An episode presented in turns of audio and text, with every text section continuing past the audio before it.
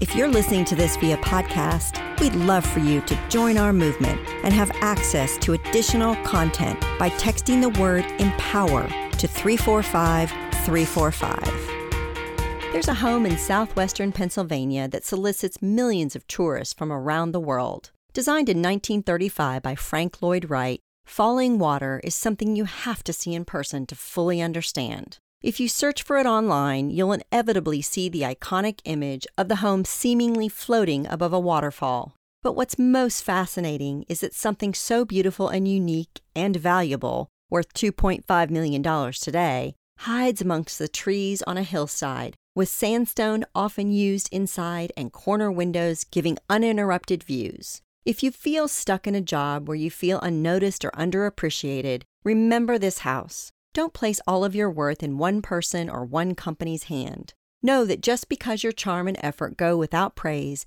doesn't mean no one can see those qualities or that they aren't there. I live in an area where new buildings are popping up left and right. Apartment complexes that weren't even there yesterday are for lease today, and master plan communities are multiplying. It's like the song Little Boxes, popularized by the show Weeds theme song. Little boxes made of ticky tacky, and they all look just the same. For those who get joy from seeing design, whether it's architecture or a doctor's office pamphlet, you aren't alone. From 2004 to 2014, companies that were design conscious saw a return of 219%, compared to those companies that thought those little boxes that look the same would produce high returns.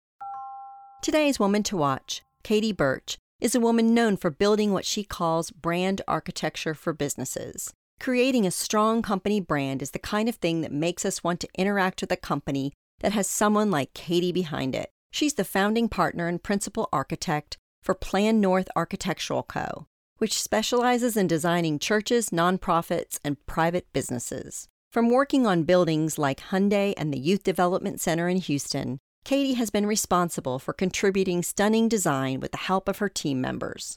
According to Katie, buildings matter a ton for brands. Customers are drawn in and stay a while. Employees can feel motivated to keep going, and experiences can stretch on for years to come. Back when Katie was a little girl and was told to clean her room, she would drag everything out of the room first and start anew. Not your typical kid who hides clutter under the bed, right? Katie uses her childhood experience as a way to demonstrate how she approaches design projects. Starting in a bare bones fashion means hashing out aspects over lengthy conversations. It means coming up with a dozen ideas before one sticks. It's hard and trying, but worth it. While Katie admits that one of the perks of design is seeing a beautiful concept come to life, the thing that's stuck with her over the years has been experiencing the fruits of her labor through someone else's eyes. The congregation or a volunteer's face lights up when they see the result. Those days, Katie says, are her best days. Let's close the door on today's story with a quote by Katie Birch Designing something beautiful is satisfying, but sharing that experience with others who haven't experienced it and letting them be a part, now that's exciting. Those are my very best days. Looking for more inspiration, advice, and direction? Check out our new interview podcast, On the Spot, available now on any of your favorite streaming services, including iTunes, Spotify, Google Play, or Amazon Alexa. You can also find it on our newly renovated website, onthedotwoman.com.